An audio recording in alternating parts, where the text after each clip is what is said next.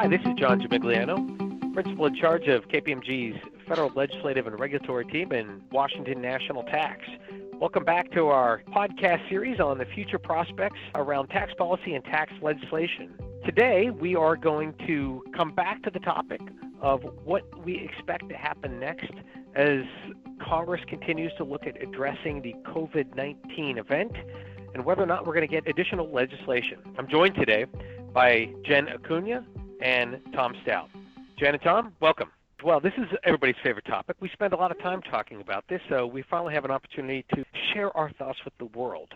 So let's start with the first piece of legislation, something we actually have. Unlike the Senate, the House has actually produced a piece of legislation that we can actually look at and provide some commentary on. That's, of course, the HEROES Act.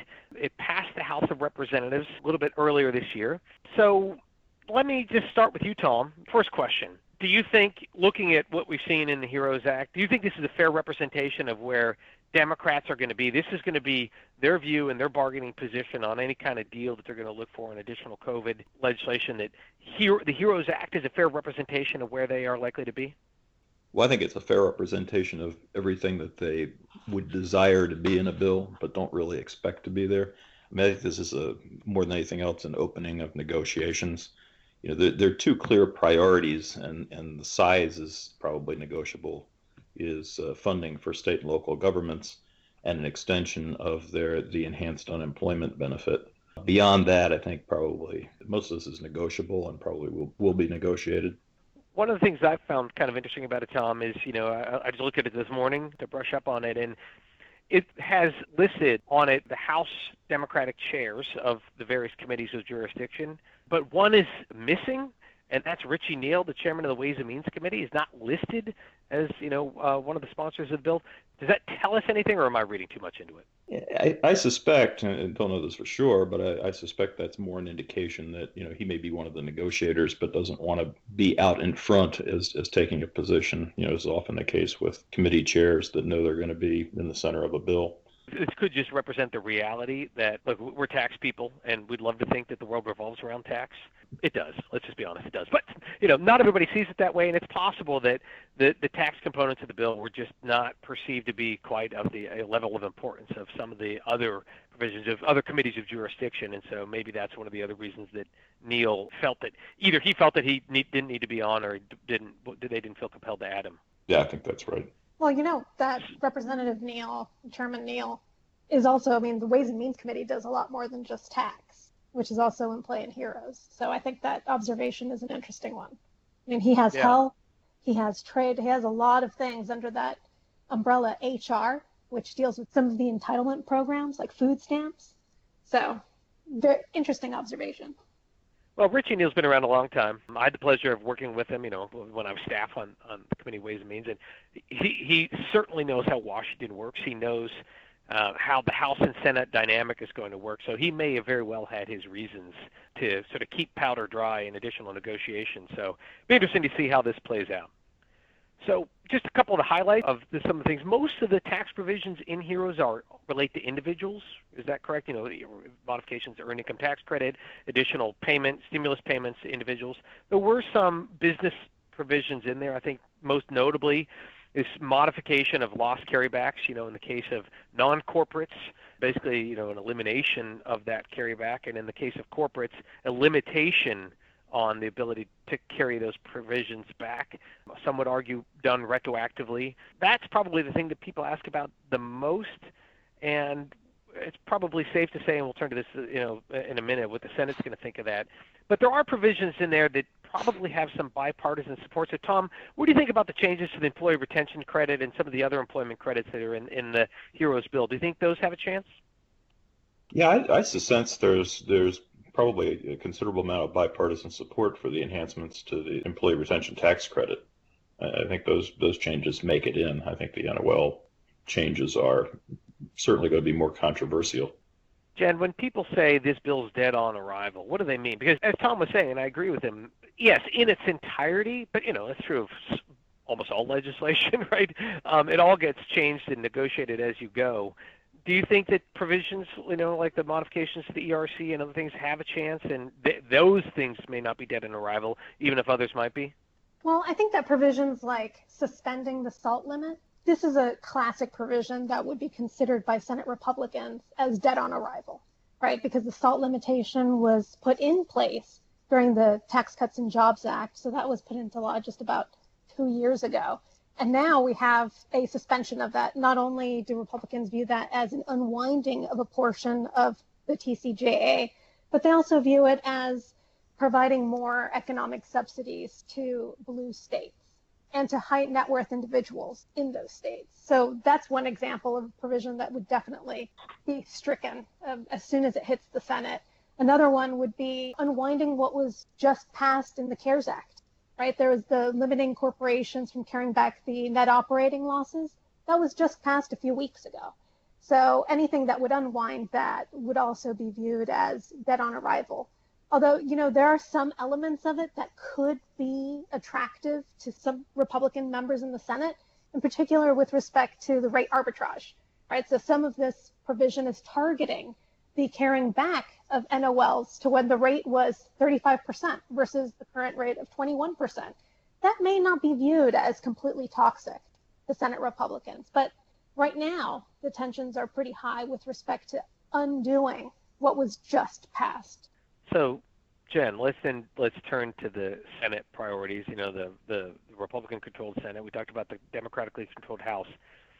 First of all, on this question of you know carrying back to the pre-TCJA years where the rate was higher, I mean, come on, they knew when they enacted CARES they were doing that, right? I mean, you've been in drafting uh, and joint taxes there, the Leg Counsel there. Surely, one of the first things somebody said was, you realize that you know you're carrying this back to 35% years. Um, they viewed no? that as a positive, right? They they they thought the drafters, you know, and they thought that they would be improving the benefit of the provision if it did take advantage of that rate arbitrage. Because remember, when CARES was passed, the whole point of this business tax title was to insert liquidity into it was to inject capital into the market to improve liquidity and to facilitate quickie tax returns. How do you do that? How do you inflate those amounts that are going out to corporations? By allowing that rate arbitrage. It's sort of more is more is better. You know, the way people were re- responding at the, you know, at the it, like remember when CARES was enacted, we were still in total free fall. I'm not saying you know yep. we're out of the woods yet, but it was, um, you know, free fall at the time, and I think people felt like more is better. Okay, so what are the other Senate priorities then? What do we should we expect to see out of a Senate bill if we see one? What do you think we're likely to see in in their package? You know, there's been a lot of talk about liability relief um, especially Leader McConnell has been, you know, on a regular basis talking about the concerns of increased liability to business owners that are reopening amid the current situation. So that's going to be at the top. That's one of the top lines. A new one that has cropped up is this return to work bonus that people are talking about. And it has pretty strong push on the Republican side. We have Senator Portman on the Senate side that has been pushing it as a substitute for increasing or prolonging unemployment insurance benefits. And also, Brady on the House side has been pushing for this return to work bonus. He just released it last week, so he introduced it. And you know, there's some seems to be some consensus on both sides of the Capitol, at least among Republicans, that this is going to be a one of their negotiating points. I, th- I, think that agreement is solely among the Republicans. This is this gets to the one of the major areas of contention in in this bill, and that's going to be, you know, do you want to push workers to return to work, or do you want to continue to provide enhanced benefits for for workers who are unemployed? And uh, you know, maybe there's a way out of this. The, the compromise would be basically you do both. You provide some credit for going back to work, but also continue to provide enhanced benefits for those who can't go back to work or, or who think it's too dangerous to go back to work. But it, that's clearly going to be, I, th- I, think, the number one issue they're going to have to they're going to have to work through. Well, Tom, to that point, maybe the real number one issue, you tell me, but this limitation on liability for employers McConnell is very adamant about, and I understand it. You know that, that employers are concerned about they're going to be, you know, be sued if somebody comes back to work and gets sick. That is not going to be an easy sell in the Democratic House. Is that fair to say? Uh, yeah, and it's, it clearly goes to the same question of you know whether you want to push workers back into into the situations uh, that, that, they may not be comfortable in, uh, or not. And you know there there are ways to deal with that too. You can work the limitation uh, on on liability around OSHA regulations, uh, COVID regulations, which they don't have yet. Uh, or something like that, but yeah, that is same basic issues, sort of a, another uh, aspect of it. So bring it back to tax then, you know, you might say, as many have said, well, you know, the the loss carryback thing, the, the, the Republican Senate will just never simply take that. And I'm sure they believe that. The question is, if it were to come down to, you know, the House says, fine, we'll give you limitation on liability, but you got to give us the loss carryback provision. I mean, that would put Republicans in a really tough spot. So I agree. It seems unlikely that that's the way this negotiation would evolve. I'm not sure that the loss carrybacks are that important to House Democrats. But if it did, uh, you know, my, my point is in a negotiation, I think it's worth just reiterating and making absolutely clear everything is possible, right? Everything is a trade-off. And if if you know the Democrats certainly have leverage because McConnell's made it clear that he really wants that limitation of liability so much that it's going to give the Democrats the ability in the, in the House to get something of value for it. Now, what that is, we'll have to see. It may well be additional state money. It may well be, you know, something else like expansion of the employee retention credit. But it's going to be interesting to see how that plays out. You know, there was a lot of talk about the NOL carryback and the unwinding of that that was a provision that was negotiated for. So there was a give in exchange for that NOL provision. So I don't know if Senate Republicans would have to double down on getting more to, in order to unwind it.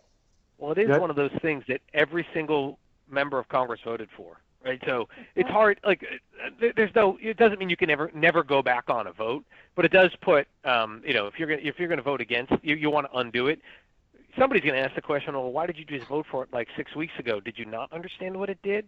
Did you change your mind? Right, th- those are the kind of questions that make politicians uncomfortable. Yeah, and to go back to something that Jen said before about the TCJA, uh, you know, the the pushback mostly about the rate arbitrage is that the, the elimination of the loss carryback in the TCJA was designed in part to offset the cost of the, the reduction in the corporate rate. So, you know, they all tie together in that way. And that, that's why the, the biggest Democratic pushback will be, you know, not to allow the rate arbitrage, maybe to allow the five year carryback to continue, but to limit the benefit to 21% pre 2018. Well, fair enough. Uh, and I guess on that point, we uh, will wrap it up. Just to sort of recap what we talked about, the House is standing behind the HEROES Act it in some regards may represent a wish list, but at a minimum, it is their starting position, you know, bargaining position when the House and Senate do get down to brass tacks and try and negotiate another bill. The Senate, we're waiting to see what they're going to produce, what the tax priorities are going to be, but we know that there's at least one or two other priorities. The one is allowing people to return to work, providing some incentive for that, as well as the limitation on liability that could well shape the package that ultimately gets negotiated. And that's something we're going to look forward to seeing over the course of June and maybe into July. So, with that, Tom, Jen, thank you, and we'll see you all uh, or talk to you all next time. Thank you.